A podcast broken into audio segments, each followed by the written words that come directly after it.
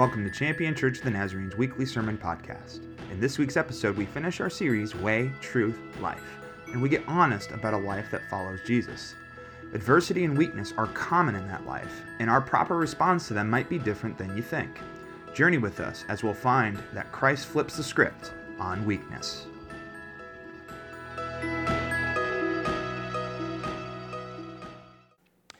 If you watch sports at all, anybody watch sports? Anybody? Yes, yeah. I dabble in sports, right?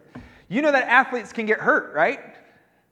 Athletes get hurt by playing the game because, quite frankly, the game demands them to push their bodies to their limits. Depending on what sport you play, uh, any of these can happen to you. Pulled muscles, bruises, cuts, losing teeth. Any hockey fans? Yeah, yeah, that happens often. Broken bones. And then whatever else, the general soreness that comes when playing these contact sports. And the, way, the level that they play these contact sports, they're, they're likely to get hurt at some point too because they are pushing their body to the limit so much. And the reality it is is that they'll miss time. They will miss time and not be able to play. But what happens whenever you get injured, but you're still able to play on some level? Like you're good enough to play. Like, for example, those of us who are Browns fans have a starting quarterback that has a torn labrum in his non throwing shoulder, okay? Which means he can still use this shoulder just fine to throw. Except, of course, anybody who's ever been hurt understands that it's not, he feels something whenever he throws, right? But what has happened over the past few weeks is Baker Mayfield, I'll say his name, right? Baker has, well, been taken out of the game for a brief moment, and then he's back in for the next offensive series. And you know what all of us do whenever we see that? I'm impressed. I got mad respect for him. He is playing through pain, he's playing through injury. That's impressive to me, right? How many of us do that, right? Because what we think is, is, wow, he's really sacrificing himself for the win or sacrificing himself for the team. He is looking to overcome adversity at whatever cost. And the reason why we have respect for athletes who do this, you think about Michael Jordan in the flu game. You think about all of these different, we've, we've be, they've become myths to us, like all of these different kinds of things, because they have overcome adversity. Our culture praises and respects overcoming adversity that you can do yourself. And when you think about it, in life, when things, when adversity, when comes your way, when pain, when suffering, when whatever comes our way, because life comes at you, what do you want to do? You want to be able to handle it, right? I got this. I can overcome adversity. I can play through the pain. I can live life through the difficulty. I'm going to grit my teeth and let's uh, move forward, right? We do this. This is a very common thing that we do. But today, as we finish this series, Way, Truth, Life, we're going to be really honest about this life of discipleship. Maybe over the past few weeks, you've heard us talk about Jesus delivering us from sin, forgiving us, and restoring us. But then we also talked about sanctification, where He delivers us from the power of sin and death, where we don't want to sin anymore. And then last week we talked about different means of grace, practices of opening ourselves to God and, and giving us strength and giving us comfort and, and having people around us and getting support. And when you start talking about these different facets, you might think that a Christian life, everything's taken care of. I got support. I got strength. God is with me. I am going to be comforted. I am going to have everything. I've got ways of life that are different that will get me in the right mindset to live life, right?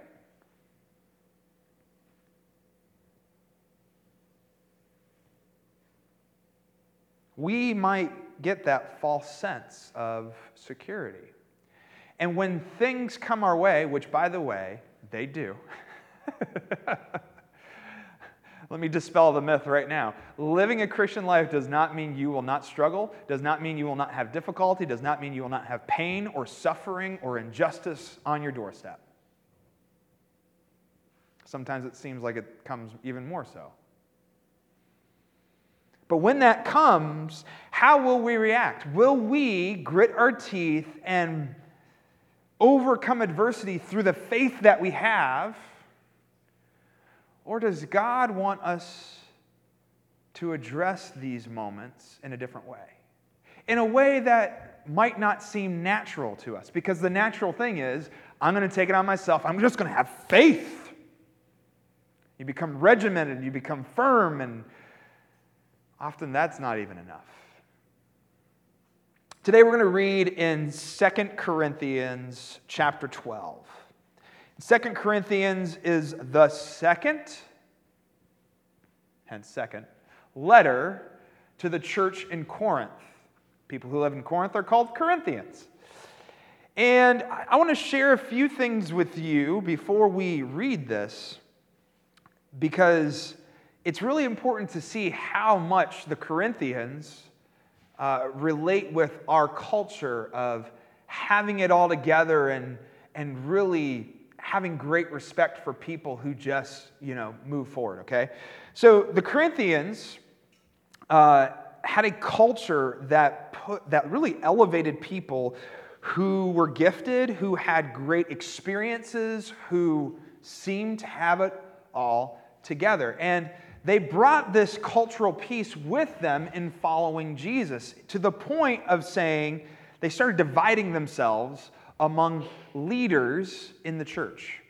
Well, Paul had this experience and I follow him, and this person over here had an experience and I'm going to follow them. And there was almost like this competition. This competition of who was the best pastor, who was the best apostle, all these different kinds of things. And because this is a second letter, the problem didn't go away with the first letter. and so it's in this culture that Paul begins to write to them about showing them how to see life, how to address life, how to be aware of what God is wanting us to be and how to live. And it's not by dividing yourselves among those teachers or who's had the greatest experience or who seems to have the most gifts or all these different kinds of things, but rather we come together as one body. And we have these different gifts and experiences and, yes, even struggles. And it makes up this body of Christ that lives faithfully to God. That was really the first, that was the first letter. And in the second one, Paul is not in the same place that he was with the first letter. He is not seen, he's, he's losing respect day by day, it seems to be, in this, in this church. Even though he planted the church, even though he was their pastor, all these different kinds of things. Even though Paul was incredibly gifted himself, incredibly intelligent, had an unbelievable experience with Jesus. If you know anything about Paul, Paul is literally going about his day as a Pharisee ready to go and help kill Christians when he experiences Jesus on the road to Damascus and his life is changed forever. He has the experience, he has the gifts, he has the intelligence, he has everything that you would want to say, that guy is a super Christian. You ever met anybody like that where you're like, oh man, they have it all together. Oh man, they, I don't, I don't have their experience, but goodness, have you ever heard their story? Right? We begin like tearing people up, like, no, no, here's this person's the ultimate Christian, and eh, me, I'm not so much, you know, that kind of a thing. And Paul, in this moment in 2 Corinthians chapter 12, speaks to them to flip the script on this idea that it's all based on having the best spiritual experience, the best gifts, the best everything. And he begins to show some vulnerability and humility. So open your Bibles with you, your apps, it will be on the screen as well. 2 Corinthians chapter 12, beginning with verse 6. We're going to have it on the screen there too. I'm reading from the Common English Bible, so uh, if you're wanting exactly what, what I'm reading, it will be on the screen. Paul writes this If I did want to brag, I would not make a fool of myself because I'd be telling the truth. I'm holding back from bragging so that no one will give me any more credit than what anyone sees or hears about me. Remember how we talked about how Paul has it all? As a poet and didn't know it. Paul has it all. You should be able to respect him. He can brag as much about this. He has this experience with Jesus. He knows this, that, these, those. He's pastoring, he's planning churches. The reason why Gentiles are coming to know Jesus is because of Paul. He has every reason to brag.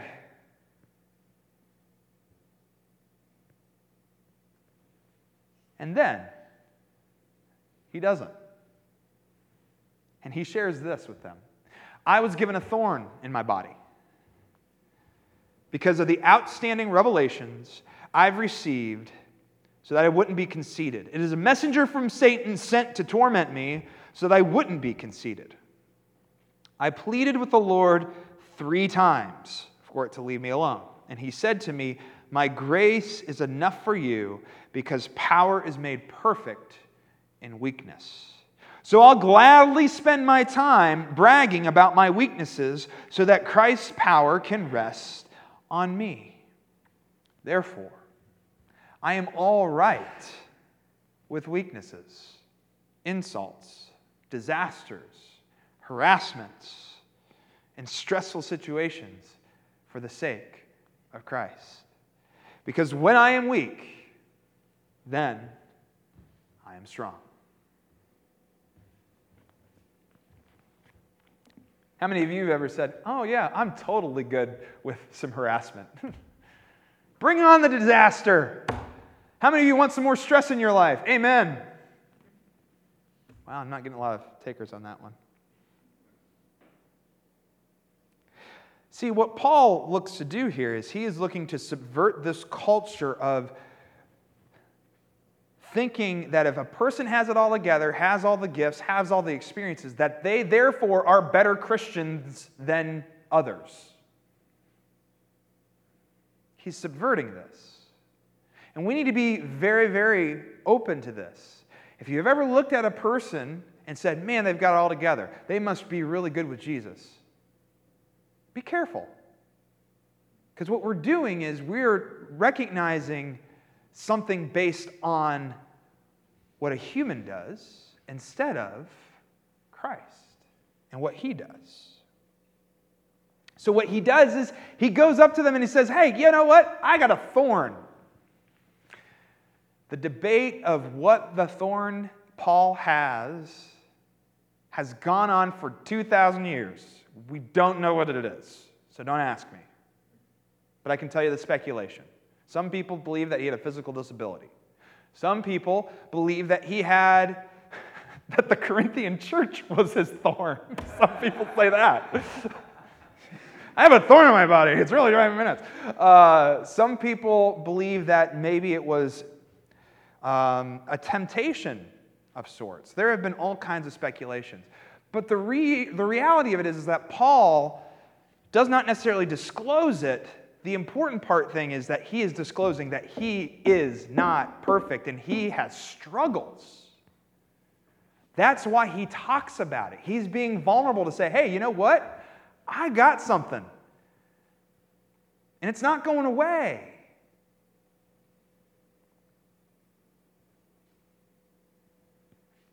Which is a little different than what we're used to hearing sometimes in Christian circles. Well, if you pray about it, God will take it away. What if He doesn't? What if the depression doesn't go away? What if the stage four cancer isn't miraculously healed? What if the answer to all of it is not what we were expecting? And that's what Paul is tapping into here in this moment. He asks about it. Hey, God, take this away from me. It wasn't gone. So he begins to recognize that this thing that he, he, he attributes to Satan, God's going to work through. God's going to do something through.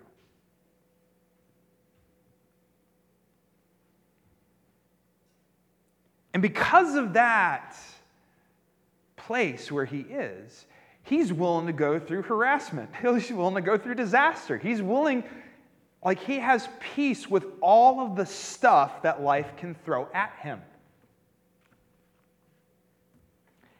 And so, the very first question that many of us might have is how do you get peace like that? How do you get peace knowing that stuff is going to come to your doorstep? That you're going to be hurt by other people, that your body is going to fail at some point, that you have people in your life that you just want to.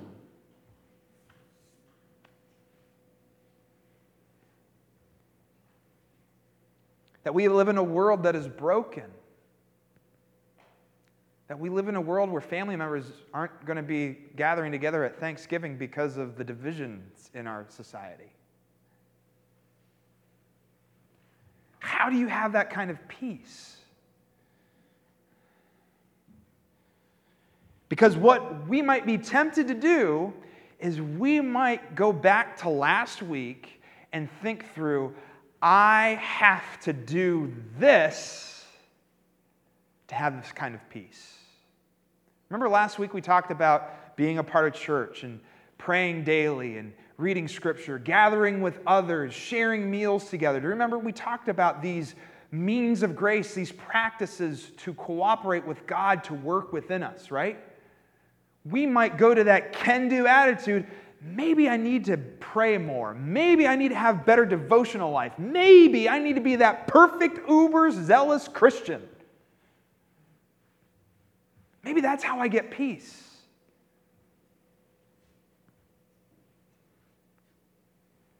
I can't tell you how much my heart drops into my stomach when I hear a Christian say to somebody who is struggling, You just need to have more faith.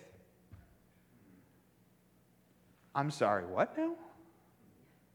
You're blaming the person who is suffering on their faith? That's not it. And that's not what Paul is saying here at all. That's not what Jesus preached. That's not what Peter preached. That's not what we find within Scripture. And yet it is said constantly from pulpits and people in churches all the time. Just got to have more faith. Well, maybe you need to pray more. Maybe you need... Oh, wait a minute.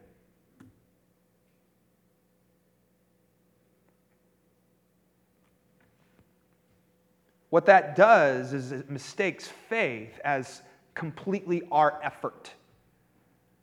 That basically, if we do A, then God will do what we want Him to do. Just so you know, this is a relationship, it's not an equation. God is not your, your community vending machine that if you press the right buttons, you get all that you want. And that's what Paul is saying here. Paul has not had, he has not been delivered from this thorn. And the fact that he says, I'm not going to brag about all the stuff that I do right because he does all kinds of stuff right. He was the super apostle.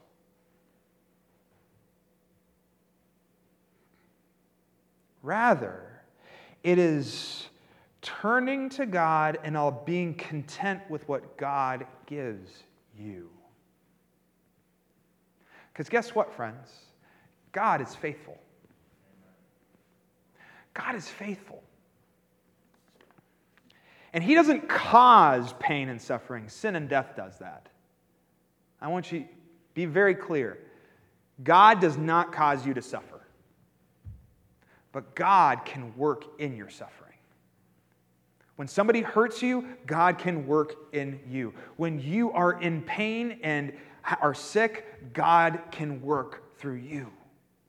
See, what we don't really give God credit enough is that He is faithful to us and He knows all and is all and can do anything. But what He decides to do and what He doesn't do, we have to trust Him in that moment. I like what David Busic says. Faith in difficult times is not a matter of how strong we are or how much faith we have. Faith in the darkest moments is really a matter of how strong God is.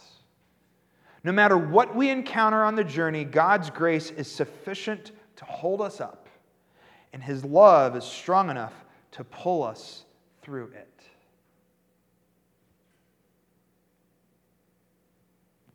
God doesn't always take you out of the situation, He pulls you through it. And we shouldn't be surprised for that because Jesus experienced that same road. Jesus was not taken out of a world of sin and death, He was put right in the midst of it. He experienced sin continuously around him, was unjustly crucified at the hand of the Roman state and God brought him through. He lost his life, but he beat death.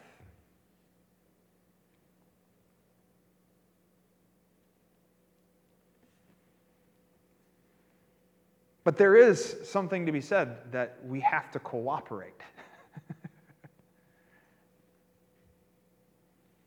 so, hear me, hear, hear the good news. Faith is not completely your effort. Because if you do see faith as what you have, is what you do, is all based on you, you know what happens? We turn into striving survivalists, forsaking the life that Christ has given us. And I've seen it. I've seen people in the name of Jesus do violence to others. I've seen people in the name of Jesus hate others, and they try to cast it like, oh no, I'm loving these people. No, you aren't. You're just trying to find ways to keep within your prejudice. You're just trying to make yourself feel better about the sin that you're committing. Love is love. Love is seeing and doing what is best for those around us without coercion. It means sacrificing ourselves for others, even at the risk of not being loved in return, just like Jesus was. So, if we, so hear me out, faith is not all our effort. And for achievers like myself, who are, who are, who are like achievers, you, you do things, oh, I, got I just got to do this, got to do this, got to do this, and things will turn out good. Anybody who wants to be be vulnerable, be humil- humble. Yeah? This is hard. Because we just think if I do my devotions, if I go to church, if I do if I serve in this, if I give, if I do all these things, everything's going to be great and then it doesn't happen.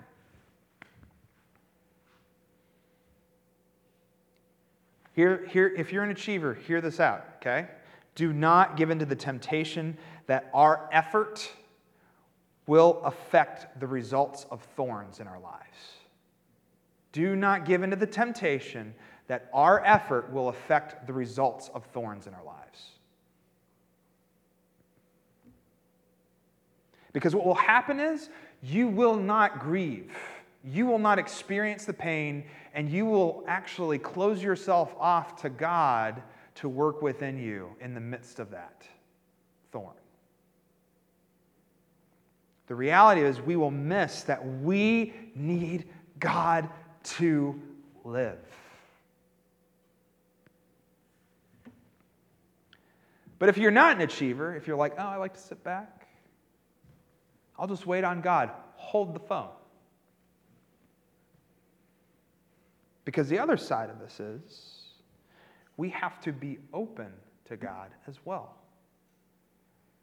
we have to open ourselves up, and sometimes that does require intention.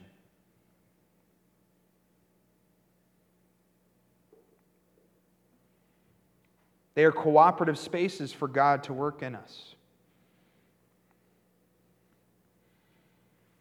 And that's why all of the things that we have talked about over these past few weeks, these practices of being together in discipleship groups or prayer or, or church or events or whatever they might be, it's why these are essential because they are cooperative spaces for God to work within us. So, hear this out. Let's, let's flesh this out in real life, okay? Having a devotional life where you wake up every single morning and you read scripture and you pray every single day is not going to heal stage four cancer. God doesn't work like, oh, well, goodness gracious, they were just really great devotional. Yeah, here's the miracle. No, that's not how this works. But those devotions and those prayers, that time with God can help you reframe and understand and even go through the grief of that cancer, whether you are healed or not. Do you hear that? It's not going to heal it necessarily, but it will help you lean on God and He will pull you through it. Having perfect attendance at church will not get you rich. Sorry.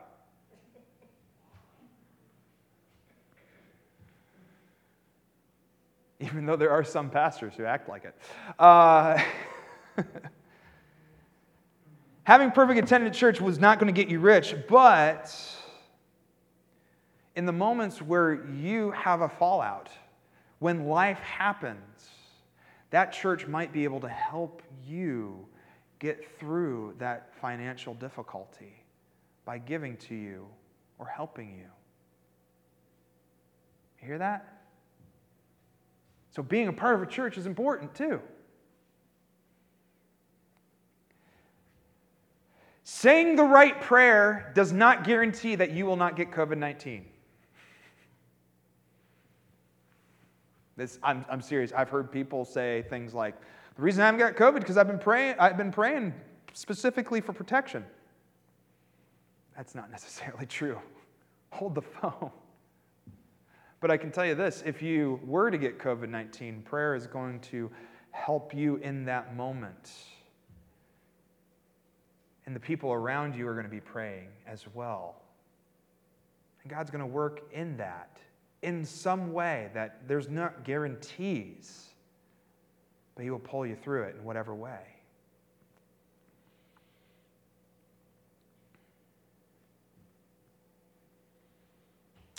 bringing somebody to church and inviting people to tailgates or whatever it might be doesn't mean you're going to get extra jewels in heaven. I've heard that before too. I don't know why. But let me tell you something. Somebody receives the grace of Christ and you were a part of that, you're going to be hanging with that person for a long time, far beyond this own life, and it has eternal implications. Faith is not our effort, it is a giving of ourselves in cooperation to what God is doing in us, in the circumstances that we have. As we said earlier, your circumstances do not define if you are blessed or not. You are already blessed. God is with you and He loves you. You are His child, and He is with you. And just because sin and death comes to your doorstep and you are in pain or you're in suffering does not mean that God has left you. He is with you in the grief and the pain that life brings, just like He was with Christ when He was on the cross. And it's okay, it's okay to cry out to God and be frustrated with him. He can handle it, but he's going to pull you through. When it's just the worst, God is with you. So, friends, Let us not brag about our spiritual experiences and our gifts and all these things. Let us brag about how God has strengthened us in the midst of our weakness. Because that's what Paul does here. Carla Sunberg says this Paul turns the understanding of strength and weakness upside down. He is, strong, he is a stronger follower of Christ because he has a weakness. Friends, let us turn our weaknesses over to Christ in every bit, and He will give us what we need to be faithful to Him in the midst of that weakness. Grace, this grace, this gift that He gives us, doesn't always remove the memories, and it doesn't exempt us from the damage that's been inflicted upon us. Grace doesn't extract sorrow from our lives.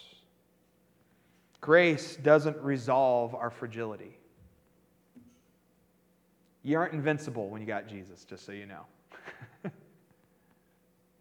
but grace does reframe our stories.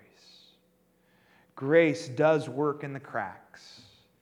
Grace does deepen intimacy, and grace does reveal its source Jesus Christ. In some ways, I find athletes who know their limits and shut themselves down to be more respectable than the trend. Remember how we talked about, oh, yeah, I got respect for a person who plays through injury honestly, I'm getting to that point now where it's like, no, I respect the guys who say, I need to stop. Because at the end of the day, what those athletes are doing is that they are taking doctors and what they offer seriously. they have been given a way to heal, they have been given a way forward. And they have said, Oh, I can't do everything. My effort can't resolve this.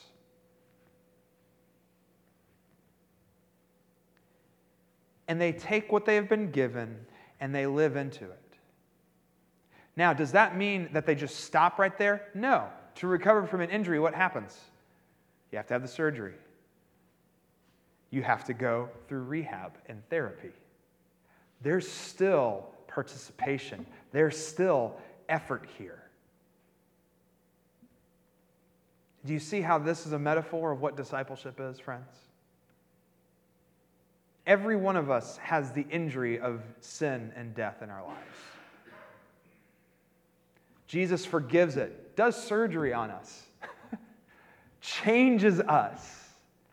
But guess what? We still have a road after the fact. We have a journey in His grace for the rest of our lives where we will constantly be growing where we will be changing throughout our lives. And Jesus changes us even in our weakest moments when we want to quit, when we think all is lost. And He pulls us through with His love and His presence as we cooperate with Him. Discipleship is a journey of grace. So may we not see it only as our own effort, but rather it's meeting God where we are and allowing Him to work in us continuously and being open to all that He does in our lives. May you and I live in the way, the truth, and the life of Christ as we follow Him with His grace.